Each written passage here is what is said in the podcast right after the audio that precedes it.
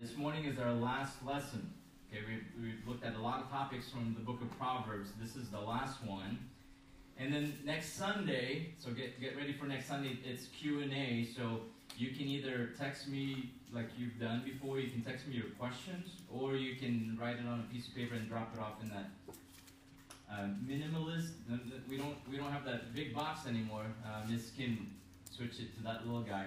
You can... Um, you can drop your questions in that box uh, by by Wednesday. So next next Sunday Q and A. The Sunday after that, Lord willing, we'll start uh, a new uh, study, Book of Ephesians. So if you want to start reading uh, that that letter, um, that that will start two Sundays from today. And again, I'd love to hear questions about about what you've what you've been thinking about. Maybe you, you have questions about our series in Proverbs. Maybe even back to winter camp, those sessions there. Um, anything that you would need, you would want to ask, and whatever you need help in right now, I, I would uh, enjoy answering those questions. But this morning, last lesson in our series, Wisdom for Youth in Proverbs, I want to talk about sexual purity. Okay, sexual purity.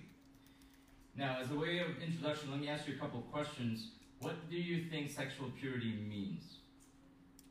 What do you think that means? Maybe you've heard that from your parents. Maybe, maybe you've shared that with your friends. Maybe you've even prayed that, Lord, help me to be sexually pure. What, what does that mean?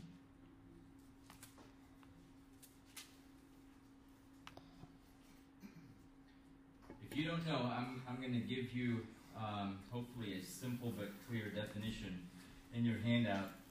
I've put it this way. Sexual purity is the active choice. Okay, it's not an emotion, it's not a, um, a feeling, it's a choice that you have to make, and it's an active kind of choice. Of protecting.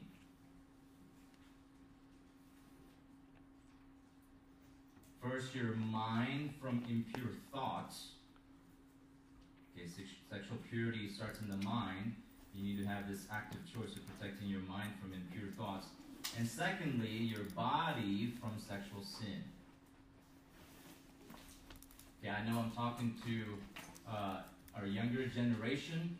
Um, I don't want you to think that, oh, I don't need to learn about sexual purity. I'm young.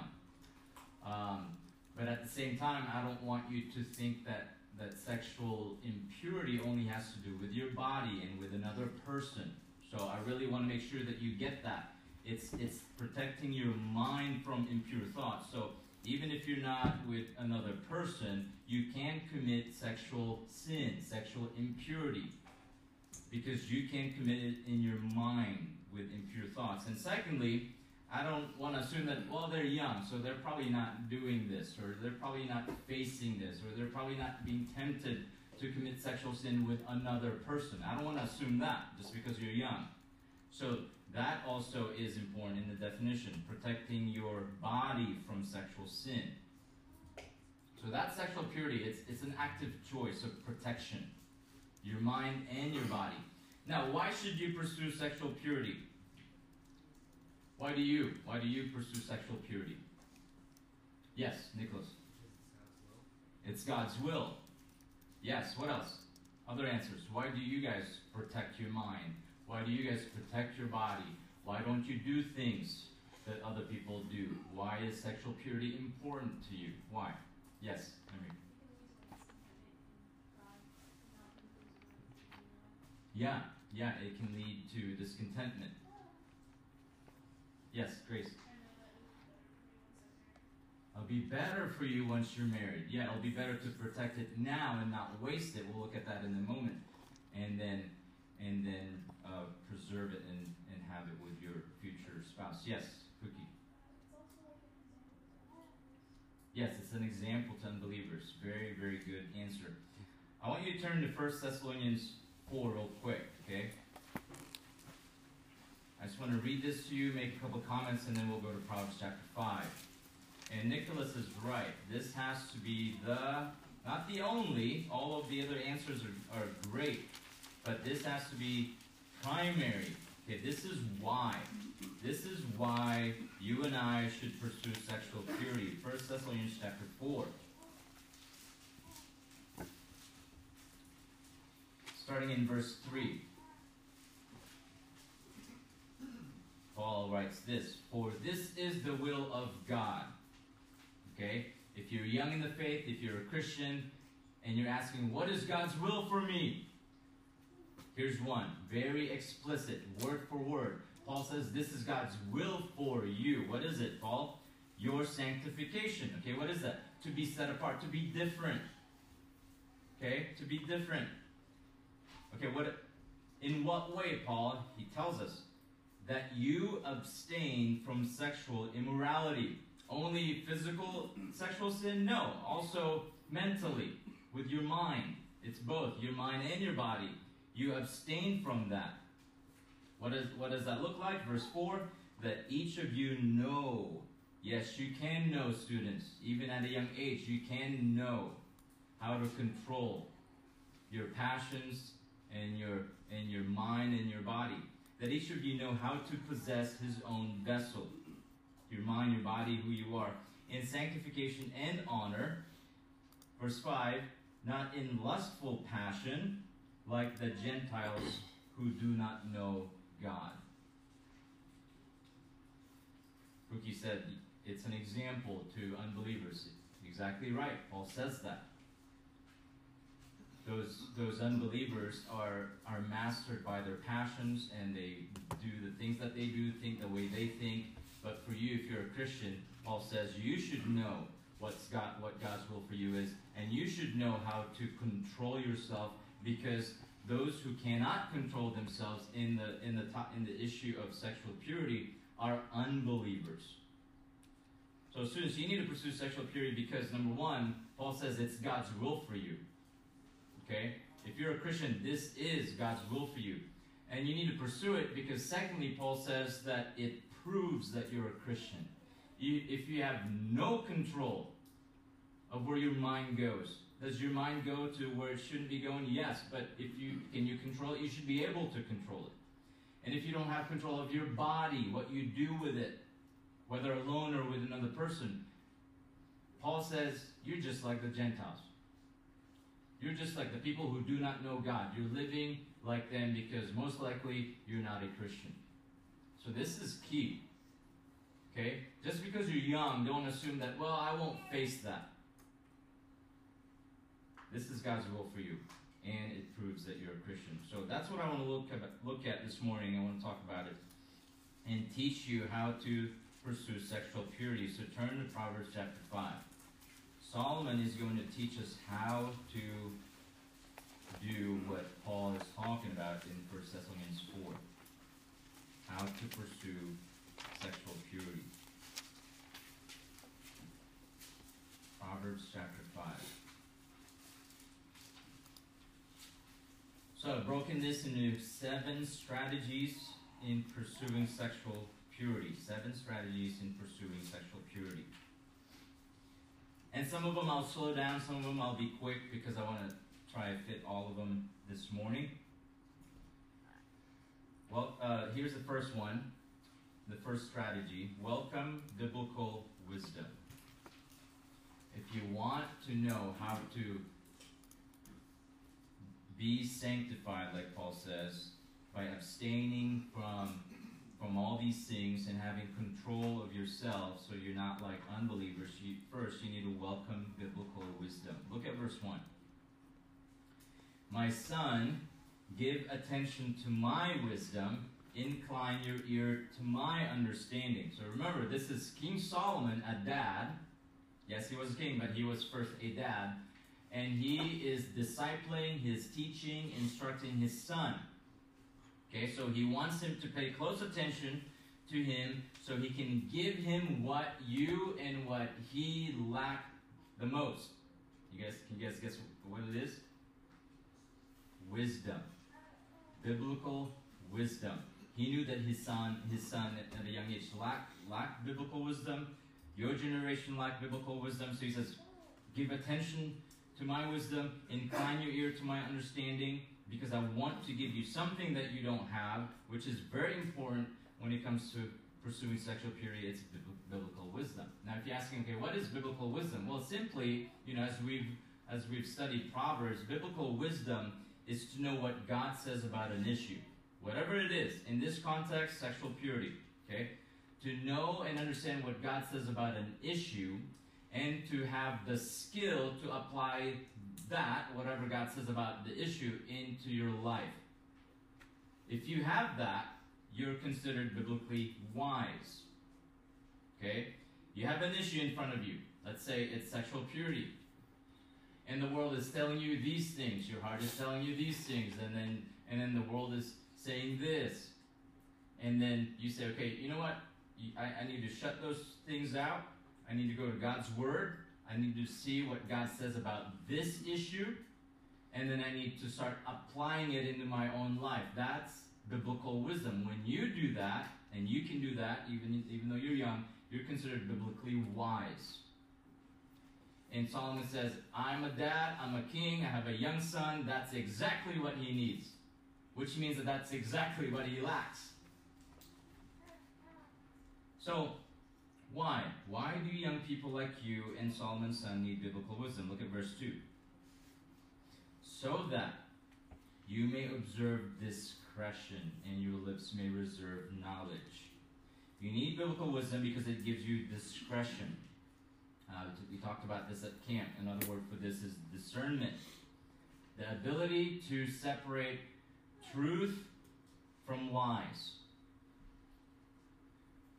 truth from lies, the ability to set them apart. And as you know, there are many lies that young people like you are believing when it comes to sexual sin or sexual temptation. They can't separate what's true and what's a lie. The tendency is, oh, that that must be right. That must be okay. You need biblical wisdom so that you can have discretion, so that you can say, okay, let me look at the issue, in this case, sexual purity, and I, I should I should be able to have discernment so I can separate what's what's error and what's truth, and what's truth and what's lies. How do you get that, students? You get that from God's Word. You get that from people who know God's Word. So, the question for you, students, is this Do you welcome biblical wisdom? Do you welcome biblical wisdom? Now, if you're saying, I think I do, I think I do. Well, let me ask you these other questions. Do you search the Bible to know what God says about sexual purity? Or do you just assume that you're wise enough and you know how to handle it? Here's another question. Do you ask your parents, leaders, and pastor about dating and how to interact with the opposite gender? Or do you prefer going to your friends and your peers about the issue? So, yes, I can ask you, do you welcome biblical wisdom? We will all say, yeah, yeah, I think I do. But when it comes to the day to day practical application of this, do you really welcome biblical wisdom? And don't, you know, don't say, well, I'm too young. I, I can't, I'm not thinking about those things. Or, or um, um, I'm too young for those things. You don't know that. Right? If you're already listening to your heart or listening to the world, guess what? You're not you're not welcoming biblical wisdom. If you're more inclined to kind of talk to your friends about these issues, you know, dating, the, the opposite gender, what you do with your friends, all that stuff, you're already not welcoming biblical wisdom. Solomon says, pay attention. So I can give you exactly what you don't have, which is crucial when it comes to pursuing sexual purity. It's biblical wisdom because it will give you discernment. Number two, expose the temptations. Expose the temptations. Second strategy. Now, there are many ways that you'll be tempted to commit sexual sin, but I'll just give you the three common ones that you'll face. Okay, uh, and and as as we develop and go through Proverbs 5, you'll, you'll notice that Solomon is talking about a person, a lady, and that sexual temptations will come from her. But I, I want you guys to think outside of that and, and think about the other temptations that you're facing, not just from a specific person. Okay? But but there are three common ways that you'll be tempted. And I'll give you I'll give you these three real quick before we look at verse three. The first one is flattering words. Okay, if you if you're thinking about a person, flattering words. People will, will use their words to tempt you. Okay, they'll tell you what you want to hear so you feel good about yourself. And if you like hearing things like that because you crave attention, then you're susceptible already to committing sexual sin. Because people, both men and women, boys and girls, will use flattering words to tempt you to commit sexual sin. Second common way that people tempt us is physical looks. Okay, physical looks. People will use their looks to tempt you. I mean, just look how young and and our older generation, everybody, are becoming more and more immodest, both guys and girls. And, and I ask myself why, and and I have two answers. I can't read people's hearts, but I have two answers. Either number one, they're not taught by by their parents how to dress, so what, what do they know? What do these young people know if they're not being taught by their parents? So, so they, they dress the way they do. Or, or secondly, they're intentionally dressing the way they do because they actually want to attract and tempt other people. And so, just if you like looking at those kind of people, then guess what? You're susceptible, prone to commit sexual sin, to, to, to fall into the temptation, and then therefore commit the sin. Here's a third way that we're tempted flirtatious personality. So, words, looks, now personality. Flirtatious personality. People will use their personality to tempt you. People who have flirtatious personality are, are those who are not careful. They're not careful. They're not careful how people think about them, what people think about them. So they like to push the boundaries when it comes to how they talk, what they talk about, and how they dress and what and, and how they present themselves. They like to play with the boundaries and just keep pushing it and pushing it. That's the personality personality of the flirtatious person, just not careful. And if you like hanging out with people like that, then you're susceptible to committing sexual sin. So, students, yes, you're young, but you're surrounded with temptations. Again, temptations are not sinful, but temptations, if you fall into them, okay, because you because you don't have the discernment to expose them, so you know, if you fall into the temptation, then you're committing sexual sin. Then obviously you're sinning. So Solomon is saying Students, young people, my son, you need to pursue biblical wisdom so that you can have discernment to expose all these kinds of temptations because they come in all shapes and forms. And they have one goal. Okay, all these temptations, words, looks, um, personality, and other things, they have one goal to tempt you to sin. And they are tempting you to sin either in your mind by yourself or with your body with somebody else. So now let's look at verse 3. Okay, Solomon tells his son not to fall into the temptation of flattering words. Verse 3 For the lips of an adulteress drip honey, and smoother than oil is her speech.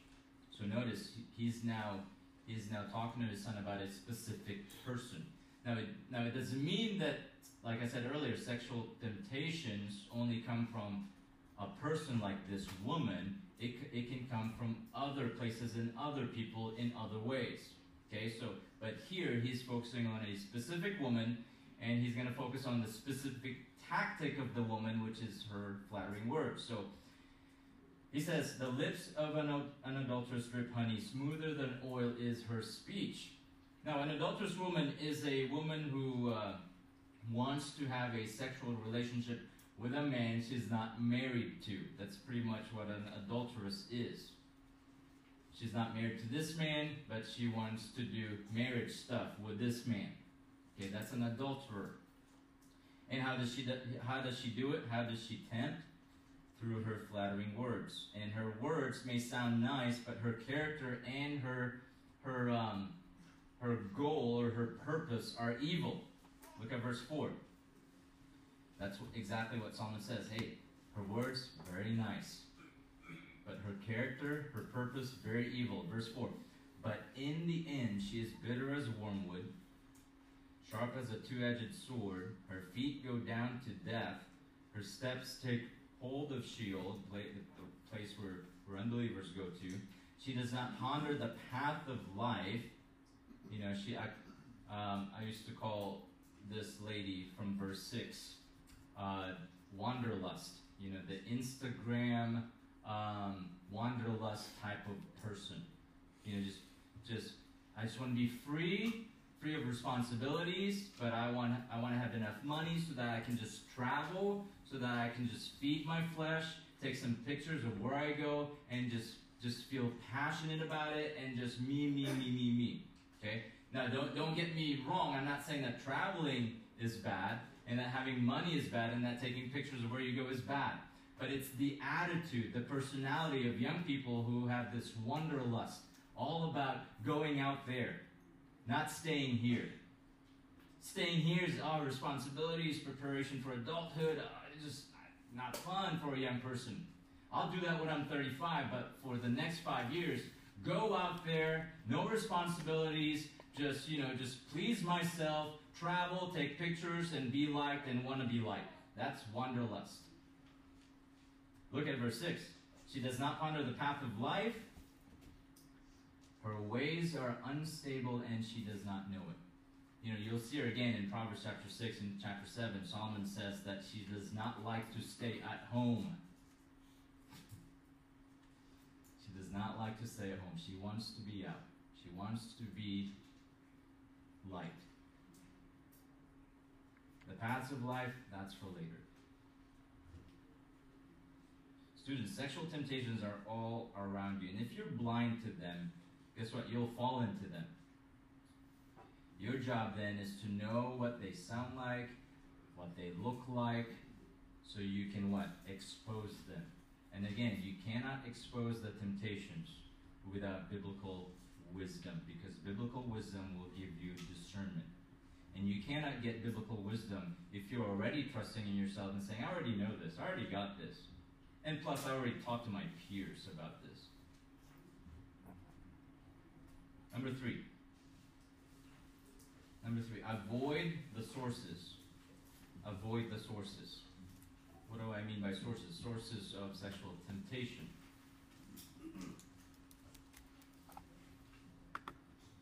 Think about how many times you could have avoided sinful thoughts, okay, mind, and sinful actions, okay, body, your body, if you knew where the temptation came from and you avoided it. I hope the answer would be all of them. if you knew where they came from, if you knew where they came from, you would have avoided them and you wouldn't have fallen into the temptation and committed the sin. That's exactly what Solomon tells his son next. Look at verse 7. Now then, my sons. So he's not only talking to one son, now to many sons. Now then, my sons, listen to me, and do not depart from the words of my mouth. Keep your way far from her, and do not go near the door of her house. And again, if you read forward, chapter 6 and chapter 7, guess what the person, the naive young person, does in chapter 7? He goes near her house. Solomon is telling his son, son, the woman, okay, the woman who wants to tempt you so that you would commit sexual sin lives in that neighborhood. And guess what? That's the way you take to school. So, son, Take the longer way. Avoid that path, avoid that neighborhood. Make sure, make sure that you run as far as you can from that woman. She's just bad news. You see her, you'll be tempted. Yes, you may have biblical wisdom. Yes, you may have some, some discretion, some discernment, but she's just, you know, she's a heavyweight when it comes to temptation. You're not, you, it's just not good. So she lives right there. Solomon says, do not go near the door of her house. Run as far as you can from that lady. Now, students, the sources of sexual temptation for you may not be a woman, like Solomon is telling his sons. Okay? May not be a woman in your neighborhood, but you need to know where they are. Okay? You need to know where the sources of temptation are for you. So, is being in your bedroom alone at night a source of temptation for you? Okay, if you say yes, then you need to address that. Is being around your immodest, flirtatious friends a source of temptation for you? If your answer is yes, then why are you hanging out with that person? Is having access to everything. Okay, I told you at camp, you know, your leaders, myself, uh, back in the day when we were your age, we didn't have access to everything all the same, uh, you know, all the time because we didn't have phones that could access the World Wide Web. But you guys do today. Okay, so is having access to everything all the time on your phone a source of temptation for you? If it is, then why are you excusing it? Oh, I need it for emails. Really? That's your answer. If it's a source of temptation for you, and it is a very important issue, Solomon is saying, there's no there's no excuse that's worth it. It's sad, students, to watch young people like you who overestimate their strength, okay, what they can handle, and they underestimate the strength of temptations, specifically sexual temptations. Remember this, students, from these verses, especially verse 8. Remember this. Your goal in fighting sexual temptation, okay, fighting sexual sin, is not how close you can get to these temptations, whether it's a woman or a man or a phone or an environment or a movie or whatever.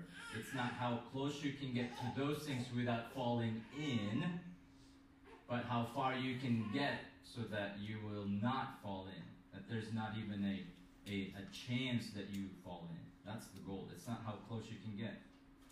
You're fooling yourself, students, if you're if you're saying, ah yeah, it's, it's not like it's rated R. You're fooling yourself when you say, yeah, yeah, I know she's immodest, flirtatious, but you know, I, I already know that, so I'm already careful. You're a fool if you're already excusing all those things. It's fine. I'm fine if I have my phone in my bedroom. It's not a big deal. Really, it's not a big deal. You're fooling yourself. Your goal is not how close you can get without falling in, but how far you can get so you don't fall in. How many times have you believed the lie that you can get as close as you can without falling in, and then next thing that next thing happens, you fall in? How many times does that happen? Number four. Fourth, fourth strategy. Imagine the regrets. Imagine the regrets. Does God forgive sexual uh, sin in the mind or with the body? Yes, He does. He forgives those things. But, but will you not have regrets? You will. You'll have you'll have plenty of regrets. Verse nine. Or you will give your vigor to others. So he's saying, if you do not listen to me, if you don't welcome my wisdom, if you don't if you don't develop this discernment, if you don't know how to expose temptations, if you go near the location of that temptation, you will give your vigor to others and your years to the cruel one. Verse 10 And strangers will be filled with your strength, and your hard earned goods will go to the house of an alien. Now, lots of words here that we may not be familiar with, but this is this is basically talking about having regrets because you gave your honor, okay, your honor and your dignity, something that's very personal to you, something that's very important to you, honor and dignity when it comes to sexual relations, okay? You, you, you, you'll be full of regrets because you gave all that to someone you're not married to when you should have been all the time protecting it and preserving it, like, like somebody said earlier, for your future spouse. Your vigor, your honor, your, your, all, all that's within you, your passions for sexual relationship, God is saying that's, that's, that's for you to protect right now. That's for you to preserve right now for, for the person I'm saving for you to marry. But if you do not listen to what Solomon is saying here and you give that to other people you're not married to, you'll be full of regrets. And if you're asking, I'm sure I'll regret some, but then I'll get over it. No. Look at verse 11. Solomon says, And you groan at your final end. Okay? Final end. Maybe, maybe you'll live till you're 70 or 80 when your flesh and your body are consumed. And you say, at the end, you say to yourself, Oh, how I have hated instruction. Right now, if you don't welcome biblical wisdom, if you're not going to your parents and leaders for wisdom and you're going to your peers, you might not be saying, ah, I don't, you, you might not be saying, oh, that's me hating instruction. You might not be saying that. But when you fall into the temptation and you commit sexual sin for many, many, many, many years, you will be saying that. How I have hated instruction. People who love me warn me about this. I went to camp and sat through many sessions about this. My pastor even did a series on Proverbs. And my and my friends wanted to hold me accountable. Oh man, how I have hated all those instructions. In my heart spurned reproof. I didn't want to listen to those things. I thought that they were just overreacting. I just thought that my parents were being too strict on me. Oh, my heart spurred reproof. Verse 13 I have not listened to the voice of my teachers, nor inclined my ear to my instructors. Remember, the dad, Solomon, to the son says, Pay attention. Give me your ears. Listen to me. And now he's saying, I did not incline my ear to you to my instructors. I was almost in utter ruin in the midst of the assembly and the congregation. Verse 14. In the midst of the assembly and congregation implies that this guy went public when it when it comes to his shame. He was caught and everybody knew about it. Oh, that's the guy. Yeah, that's the guy who left his wife for the for that woman. Oh, so sad. Yes, very unfortunate.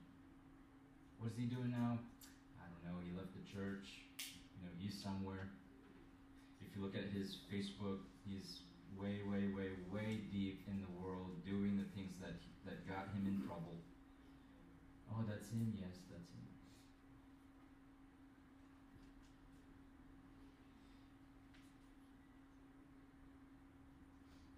So, students, if you're in a pattern of committing sexual sin now, whether it's mentally by yourself or physically with another person, if you do not repent now, you will be this. Okay? In the end, you'll be that person who is full of regrets. And you'll say to yourself exactly what Solomon is saying here. And at, and when you get there, students, there's no rewind, there's no redo you can't go back to those times that you overestimated your strength and underestimated the temptation and you went as close as you can thinking that you wouldn't fall in, but you did fall in. You can't rewind to those moments and say, let me just redo that. No, you'll be full of regrets. Number five. Number five. Trust God's design. Trust God's design.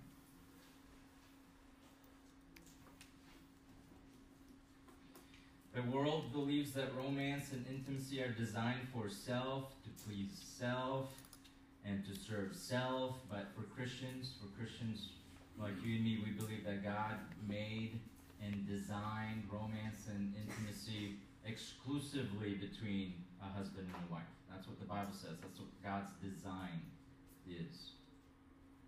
Look at verse 15. Solomon is going to exhort his son to get that design and to and to understand that design. Verse 15. So sons, drink water from your own cistern and fresh water from your own well. Now, again, we're talking about Proverbs, right? We're talking about uh, wisdom literature. He's not literally saying, okay, we're done talking about sexual purity. It's time to uh, grab you know, grab a bottle of water from the fridge and make sure you drink that and you don't share that with the person next to you because you can get sick. Okay, it's not it's not literal uh, language. Solomon is likening romance and intimacy to water. Okay, and he's saying you keep it private. Okay, you keep it private. It's only for you and your spouse. Okay, I, I believe he uses water because it has it has this sense of refreshment. Okay, that's what a husband and a wife enjoy together exclusively. And he says, that's private stuff. You keep it to yourself. You don't share that. It's only for you and your spouse. Verse 16 Should your springs be dispersed abroad, streams of water in the streets?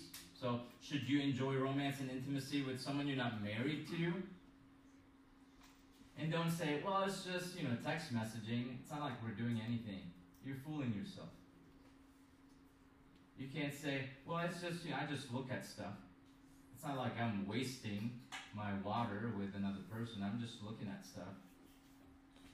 You're fooling yourself.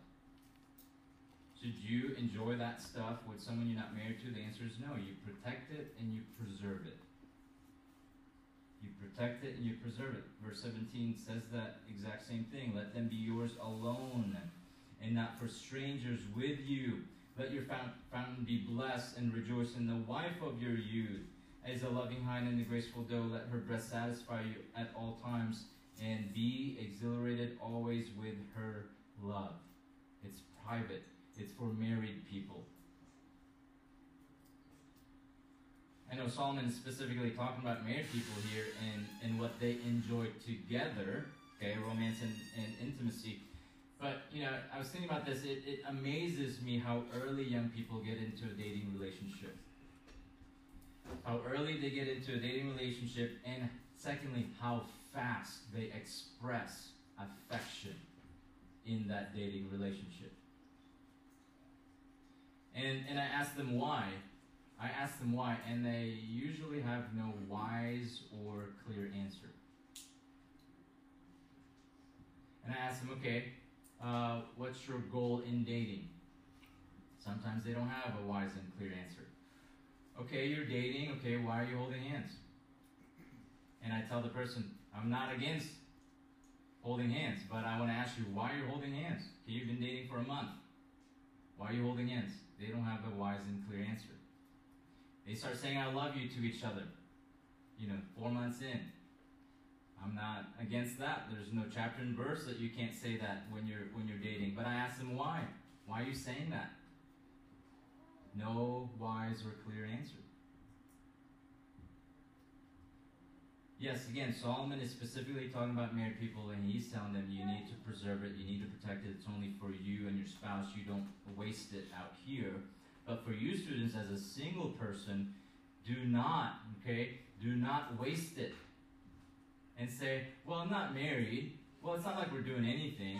Well, it's just dating. It's just holding hands. I, I do want to show affection, and I love you. It communicates that I care. Be careful. Be careful with that. Okay? Again, there's intimacy in those dynamics. There's romantic um, emotions in those dynamics, even though it's not physical. And Solomon's saying, no, you protect that stuff, you preserve that stuff. And how do you know if the person you're, you know, um, dating is the person you're going to marry? You protect it, you preserve it. That's God's design. Number six. Number six. Fear God's omniscience. If you don't know how to spell that word omniscience, just copy your neighbor's spelling. Just, just think of omni and then science. yeah, Grace will copy from Katie, Emery will copy from Grace, and then just, just go around. So if she got if she gets it wrong, then everybody gets it wrong. Omni science, but you put them together. think, students, think about think about this. Okay, think about this. How many times? Okay, how many times you could have avoided sexual sin if you reminded yourself? And it's not that you guys don't know this. You know this. The problem is you don't believe it and don't, you don't recall it to mind in the moment. So think about this. How many times could you have avoided sexual sin, whether in the mind or with your body with somebody else? How many times you could have avoided that if you reminded yourself? and call to mind that God is watching you in the moment that you're facing the temptation and you're trying to make the decision do I get as close as I can without falling in, or do I run the other way so I don't fall in? If you just remembered one thing that God is watching you, it would it would save you. It would save you from falling in. Verse 20. For why should you, my son, be exhilarated with an adulteress and embrace the bosom of a foreigner, someone you're not married to? For the ways, so he says, why, why would you do that? Why would you go on your phone and look at that? Why would you talk to that friend that way? Why would you flirt with that person like that? Why, why, why would you do that? He's saying, why would you why, why would you say, you know what? I know the Bible says protect this and preserve it. You know, my emotions, my intimacy, my romance, all those dynamics uh, that's that's within me that God put in me, and He says protect it, preserve it. Why would I just share that? Why would I do that? Why would you do that? Solomon says, verse twenty-one. For the ways of man are before the eyes of the Lord. Why would you do that? He watches all your paths. Why would you do that? God is watching you, he's saying. I was discipling a young guy many, many, many years ago who struggled with, with pornography. Um, and if you don't know what pornography is, is to look at images, or you can say pictures, or photos, or videos, um, or movies, TV shows that have inappropriate images. Bodies that should be covered are not covered. That's pornography. Okay? And it tempts you to commit sexual sin, whether in your mind or, or with your body. That's pornography. So this guy was struggling with this. He said to me, You know what, Roy? You know, I've been meeting with him for a little while. You know what, Roy? It'd be so much easier if I wasn't alone by myself so much. And I said, Why? Why do you say that? And he said, If only I'm around people all the time, I wouldn't be looking at pornography. I wouldn't be clicking. I wouldn't be pulling that stuff up if I if I'm only around people all the time. And I looked at him straight in the eye. I, I will never forget. I looked at him. We're at Starbucks across the church. I looked at him and I grabbed his arm. Um, and and I think later on he's he's a Christian now. And later on, I think he said, "Man, when you grabbed my arm, it was it was pretty tight, man." And I said, "Yeah, yeah, because of the lie you were believing." So I, I looked in looked looked at him in the eyes and I grabbed his arm and I said and I said, Buddy, buddy, someone is always watching you. So why would you do that stuff? If you're thinking that you wouldn't do that stuff if you were around people so that people are watching you and you wouldn't be doing it, guess what? Somebody is always watching you. So why are you doing it? Guess what? Even if you were around people, you would be doing it because you don't believe God's omniscience. God is always watching you, I told him. I love, I love how the NIV translates this verse, verse 21. If you have NIV, it's, it's very clear and practical. The NIV says, For your ways are in full view of the Lord. You think you can hide stuff from your parents? You think you can you know, clear your searches so that when your parents get on your devices, they won't know what you've been looking at? Do you think you can do that? God says, Solomon says, your ways are in full view in the Lord's eyes. High def, 8K, he sees everything. And he examines all your paths. There's no hiding. There's no erasing. God is watching. Students, don't ever think that you're alone. Okay, God sees what you're looking at, God knows what you're thinking about, and He's watching what you are doing all the time. That's a strong, very strong strategy that you can use in pursuing sexual purity. Number seven, last one. Consider the consequences. Consider the consequences. Verse 22 Solomon tells his sons, His own iniquities will capture the wicked, and he will be held with the cords of his sin. he will die for lack of instruction, and in the greatness of his folly, his foolishness, he will go astray. Students, if you never take sexual sin seriously like the Bible tells you to, and you never listen to the warnings of people who love you, sexual sin, like verse 22 says, will end up becoming your master. Okay? Look at what it says. He will be held with the cords of his sin. That's slavery language. Okay? Sexual sin will enslave you, It'll, it will become your master, um, and you'll just say yes to it.